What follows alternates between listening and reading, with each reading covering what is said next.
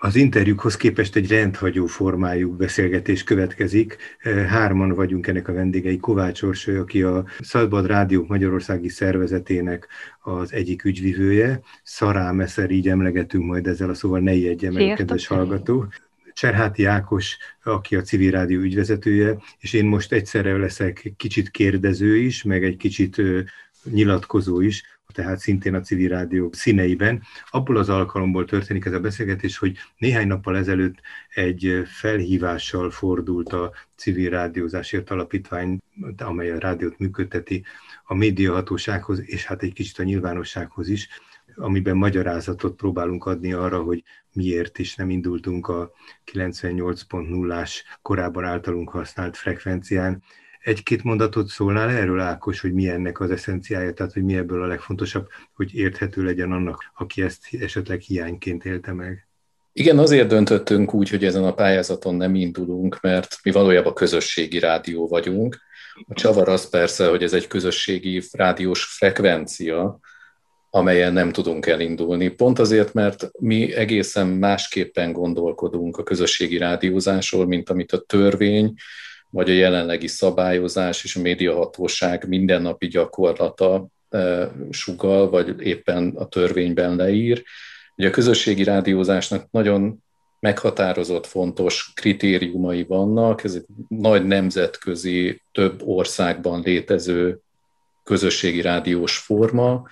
A törvényben viszont ezek nem így szerepelnek. A törvényben egy nagyon általános meghatározás van, ami körülbelül annyi, hogy egy meghatározott társadalmi vagy nemzetiségi, kulturális közösség, csoport számára szóló rádiószolgáltatás, ami persze nagy vonalakban lefedi azt, amit mi is gondolunk közösségi rádiózás alatt, de azok a legfontosabb kritériumok, mint a non-profit alapú működés, az önkéntesekkel való együttműködés, a műhelyként való létezési forma, vagy éppen az, hogy a műsorkészítők azok egyben e, tulajdonosai is valamilyen szinten a rádiónak, ez, ezek mind nincsenek belefogalmazva a törvénybe, e, nincs belefogalmazva a támogatási rendszerbe, és a hatóság mindennapi gyakorlatában sem. Hát, sőt, bizonyos fokig, ahogy így mondjam, diszpreferenciát jelentenek ezek a jellemzők, hiszen olyan gazdasági feltételeket támaszt a pályázati kiírás, olyan gazdasági hátteret kell biztonságosnak tűnő módon bebizonyítani, amely több millió forintos letétbe helyezett összegeket kibír. Ezek a civil szervezetek nem tudnak milliókat jegelni és eltenni, amelyek nincsenek is általában milliós tartalékai. Hát eleve, ahogy Ákos említetted, az önkéntes munkát, ami az egyik genézis, az egyik legfontosabb jellemzője a közösségi rádiózás általunk értelmezett változatának, ezt nem is tekinti érvényesnek ez a kiírási forma. Ő arra gondol, hogy 10-20-25 tagú stáb van, akiket fizetni kell, és hogy ezt a garanciát is mutatni kell.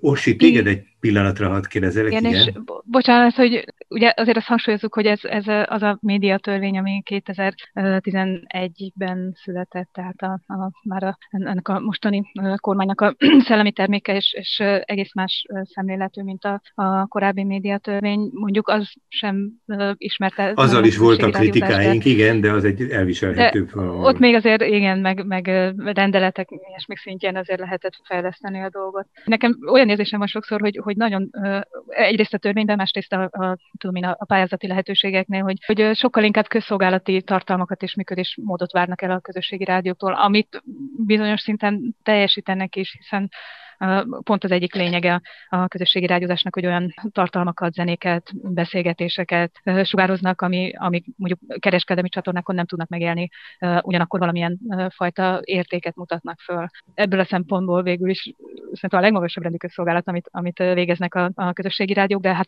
messze nem annyi akkor a apparátussal és pénzparipa fegyverrel. Például kulturális csatornának hirdették meg ezt a 98 MHz-et, de más a kultúra fogalma a pályázatkíróknak, az az sokkal szűkítettebb, inkább a, hogy így mondjam, az ünnepnapi kultúrára, a művészetekre, tudományokra, esetleg a tudományra ö, fókuszál, míg mi az élet mindennapi részét, a hétköznapi ügyeink megoldását, a konfliktusok feloldását, a civil öntevékenységet, egyáltalán azokat a zenei produkciókat, amelyek, amelyek ezekben a rádióban, vagy például a mi rádióinkban gyakran hallhatóak, ezeket is kulturális tartalomnak tekintjük, a törvény értelmezéséből ezek nagyon kiszorulnak a perifériára, és magyarán egész Igen. nap színházat, művészetet, tudományt, és képzőművészetet, és kiállításokat, és ilyesmikről kellene szólni, amit nem lebecsülünk, ez nagyon fontos, de ennél sokkal tágabb és sokkal a hétköznapi élethez kapcsolódó a közösségi rádióknak a kulturális értelmezése. Ákos, volt-e még valami, ami itt a kírásban ilyen láthatóan lehetetlenítő volt? Nagyon érdekes, hogy amikor mi 2012-ben újra pályáztunk az FM 98-ra, és az volt az első alkalom, amikor szembesültünk például azzal a korláttal, hogy itt a pályázati díj az közel 2 millió forint, mely, ahogy említetted is, a civil szervezet számára nagyon komoly összeg, és az a kiírás 2012-ben nagyon hasonló volt a mostanihoz, azzal az enyhe különbséggel, hogy a mostani a kulturális tartalmak közlését tartja elsődlegesnek, még 2012-ben a társadalmi szervezetek hírei, történései, ez volt a fő fókusza a pályázatnak. De én inkább azt mondom, hogy az elmúlt közel tíz év, kilenc év működés, és ahogyan a hatóság értelmezett dolgokat, ez egy olyan seb az emberben, ami miatt úgy gondolja, hogy nagyon nehéz neki vágni egy újabb hét, vagy most talán tíz éves frekvencia engedélynek vagy működésnek, mert például a közszolgálati tartalmak értelmezése, ahogy kiderült, hogy a hatóság ezt hogyan értelmezi, az eszenciálisan másabb, mint ahogyan mi gondolunk mhm. közszolgálatra. Hogy említetted is ezeket a témákat, Feri, hogy ezeket mi a közszolgálat részének tartjuk, és amikor azt a visszajelzést kaptuk, és akár büntetést kaptunk, azért, mert mondjuk az egészségügy, vagy az oktatás kapcsán érintettekkel, különböző emberekkel beszélgettünk arról, hogy hogyan élik meg mondjuk egy kórházi váróteremben hosszú órákig tartó várakozást, és a személyes élményeikről beszéltek, és a civil életükről, amit ugye mi elsődlegesen kívánunk bemutatni, akkor a médiahatóság erre azt mondta, hogy ez nem közszolgálat, mert alapvetően nem a, az MT híranyagaira támaszkodik, nem arra az objektív tájékoztatásra, hanem itt, itt emberek beszélnek saját élményeikről. És ez azért nekünk egy fájó pont volt, hogy de mi úgy gondoljuk, hogy azoknak az embereknek a megszólaltatása, azoknak a, az egyébként a társadalom peremére szorított kis csoportoknak a megszólaltatása, az egy nagyon fontos küldetés. Ugyanakkor nem számít közszolgálatnak. Amik Mindegy. itt fölmerülnek, azok, azok tipikusan azok a szabványosítási folyamatok, ami kapcsán éppen amiknek a felszámolására, vagy egy másik oldalnak, egy másik világnak, egy másik típusú megszólalásnak, másik kommunikációnak a a bemutatására törekednek ezek a rádiók, amikor nincs ennyire formalizálva, szabványosítva minden. Hát gondoljatok bele, hogy hogy zajlik le, hogy mennyire merev formái vannak a hagyományosan vett műfai kereteknek, és ami, ahogy ezt megvalósítja a média, hogy elmondják, hogy ki fog következni, azt is elfogják, hogy mit fog mondani, majd utána elmondja az illető, amit el akar mondani, és utána a, a, az interjú készítője elmondja, hogy mit hallottunk az eddigiekben. Tehát ez a gyermekded sok esetben, gyermekded, szájbarágos, de mindenképpen más műfai kereteket jelentő dologhoz képest ezek a típusú rádiók viszonylag kicsit néha szemtelenebbek, kicsit néha de kevésbé szabályosak, legalább akkor inkább ezt a,